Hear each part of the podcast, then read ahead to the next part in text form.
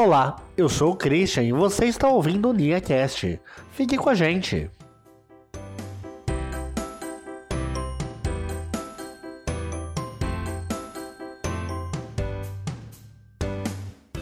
O programa de hoje faz parte de uma série especial de 5 episódios que ocorrerão durante o mês de julho, chamada de Jornada do Conhecimento. E hoje falaremos de segurança pública para promover a paz.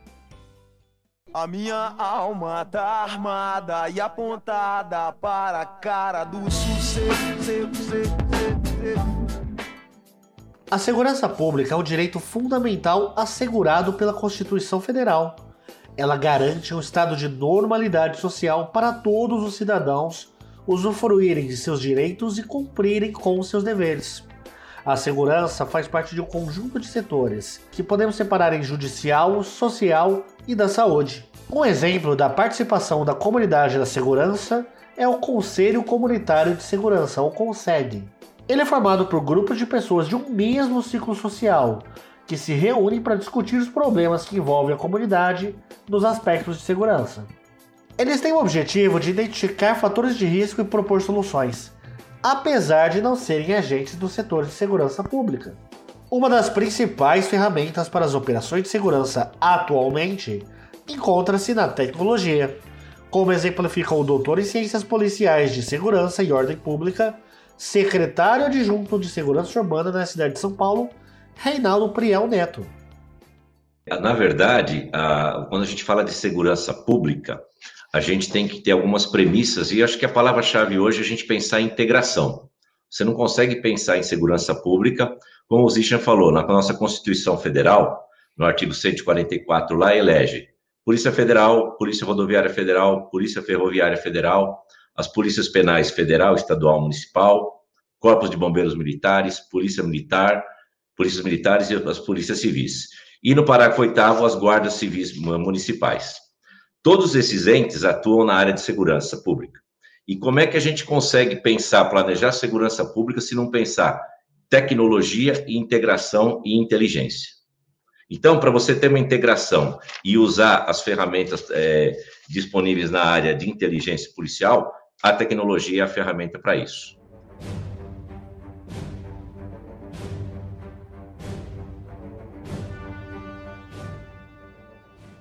A integração da segurança com a tecnologia não é algo novo no imaginário humano. Isso é possível de ser comprovado através das inúmeras obras que fazem esse tipo de paralelo, como na distopia Robocop de Paul Verhoeven e Juiz Dredd do diretor Danny Cannon, e estrelado por Sylvester Stallone.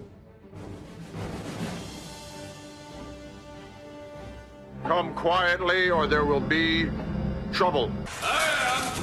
Um dos exemplos mais recentes são os filmes do Homem de Ferro, pois o agente inteligente do Tony Stark, chamado Jarvis, promove recursos avançados de tecnologia de combate ao crime. Depois, se a gente pegar a, a, a, sobre os filmes do Homem de Ferro, o, o Tony Stark lá usa uma, uma, um equipamento de inteligência artificial chamado Jarvis, que é aquela armadura, todas aquelas informações que a inteligência artificial permite para ele uma série de ações do dia a dia e principalmente no combate ao crime. E tão atual, recentemente assisti a um filme, The Last Days Crimes in America, é um filme de 2020 agora, é, que trata os Estados Unidos no ano de 2050. Ah, o governo americano decide implantar um chip no ser humano que quando ele pensar em praticar uma conduta criminosa, ele vai tomar um choque e ele fica inerte. E ele não consegue praticar aquele crime. É um filme bem atual, tá? Tá disponível em Netflix e tudo mais, porque vale a pena a gente entender a preocupação do ser humano em inibir o crime. E para você trabalhar a segurança pública, você tem que ter a tecnologia. O homem é fundamental nesse processo, sem o homem, sem o ser humano, a gente não consegue nada. Mas a tecnologia ela vem na, na, nessa linha de suprir essa lacuna, dando ferramentas para que esse profissional possa atuar. Está funcionando, estamos seguros.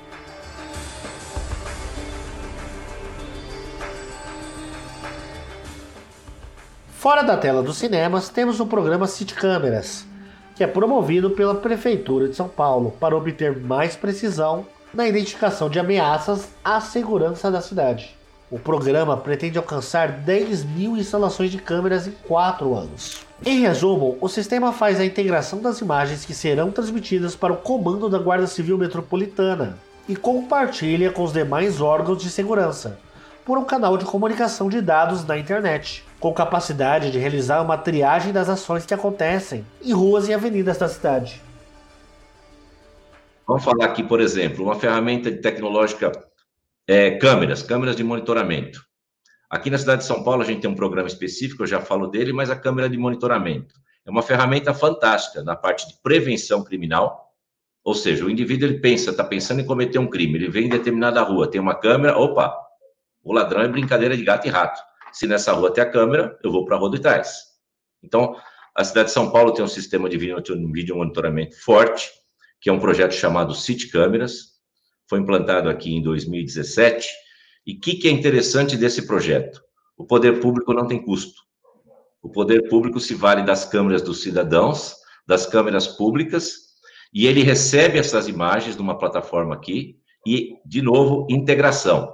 Compartilhamos com a Central de Telecomunicações da Guarda Civil, o Centro de Operações da PM e o Centro de Operações da, da, da Polícia Civil, lá o CEPOL.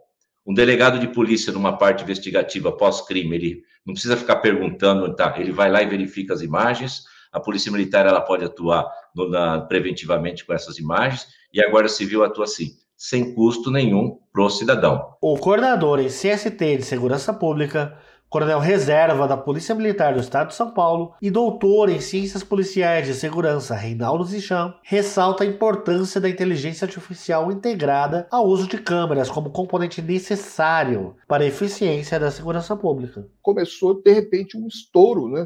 É, de câmeras pela né, a ideia de que a câmera resolveria todos os problemas, né? E na verdade o que, que acontece? Você precisa ter ou alguém olhando a câmera, ou você precisa ter alguma forma de inteligência, né, para associar com isso.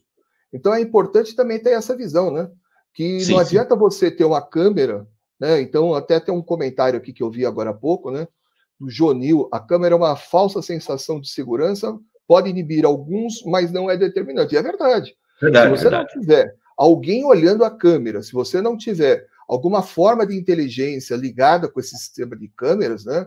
Na verdade, sim, sim. acaba sendo um investimento, né? Um investimento muito mal feito, né? Outro sistema de monitoramento inteligente implementado pelo governo do estado de São Paulo é o Detecta, com capacidade de gerar alerta de crimes para a segurança pública. Falando em câmeras, a gente pode falar também aí num projeto que do governo do estado de São Paulo, que começou lá em 2014, que é o Detecta Projeto Radar, que são os leitores de placa que visam permitir o um monitoramento da cidade, mas muito aplicado no caso de furto e roubo de veículos. Ele passou por determinado leitor de placa, não é uma câmera, é um leitor de placa, está instalado em vários locais da cidade de São Paulo, e ele emite um alerta para a central de operações, para o nosso Copom, dizendo que aquele carro é provável produto de furto ou de roubo, e a localização em tempo real, que aí a polícia pode se programar e fazer a, a prisão do, do, do autor do, do quem estiver conduzindo o veículo, né? E muita gente acaba é, pensando em segurança pública, né? Apenas falando sobre crime, né? Na verdade, segurança pública é muito mais do que isso, né? Sim. Então, hoje em dia, a gente tem já amadurecido essa ideia do papel do município na segurança pública, né? Então, é, essa questão da do, zelar pelo ambiente urbano, né? Então, não é só uma questão até no nosso próprio texto constitucional coloca que segurança pública é um dever, na verdade, do Estado, mas também de todos, né? Então, zelar pelo seu ambiente que você mora, zelar pela sua rua, não só o município cuidando da sua rua, mas você cuidando da, da sua rua, também é algo bastante importante, né? algo bastante interessante. Para atuar profissionalmente na segurança pública, são necessárias especializações e, para a graduação, o estudante já deve fazer parte da carreira de agente de segurança. O lado positivo de cursar à distância é a flexibilidade do estudo, considerando os horários incertos de quem já atua nesse ramo. Então, nosso curso ele tem duração de dois anos, né? então temos aí quatro semestres. Ele é 100% online, né? E ele tem um grande diferencial em relação a outros cursos, porque a, a documentação do MEC, né, a normatização do MEC, exige que esse curso seja realizado somente por, por integrantes das carreiras da segurança pública. Então, o curso tem um nível, um nível bastante elevado, justamente porque o público já é um público que lida com essas questões no seu dia a dia. E então, na verdade, é um público que já tem uma formação nas suas instituições, né? E o que, que acontece? Aqui nós vamos agora fazer uma junção do que as instituições de segurança pública uh, trabalham no seu dia a dia, conhecem do seu dia a dia, discutem do seu dia a dia, com saber acadêmico. Né? Então, esse que é o nosso foco. Então, os nossos alunos já fazem parte da segurança pública. E nosso objetivo aqui qual é? É melhorar ainda mais né, o nível desses alunos, melhorar ainda mais a segurança pública, e sem dúvida alguma, isso traz um reflexo bastante interessante para toda a sociedade, e como o nosso, né, o, o título do nosso webinar, segurança pública, ela está voltada para quê? Para promover a paz dentro da sociedade. Esse é o nosso objetivo.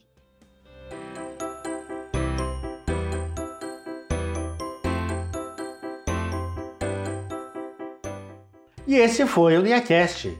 Esse programa faz parte da série Jornada do Conhecimento, promovido pela Cruzeiro do Sul Virtual. Caso tenha interesse nesse curso e diversos outros, acesse o site cruzeirodosulvirtual.com.br.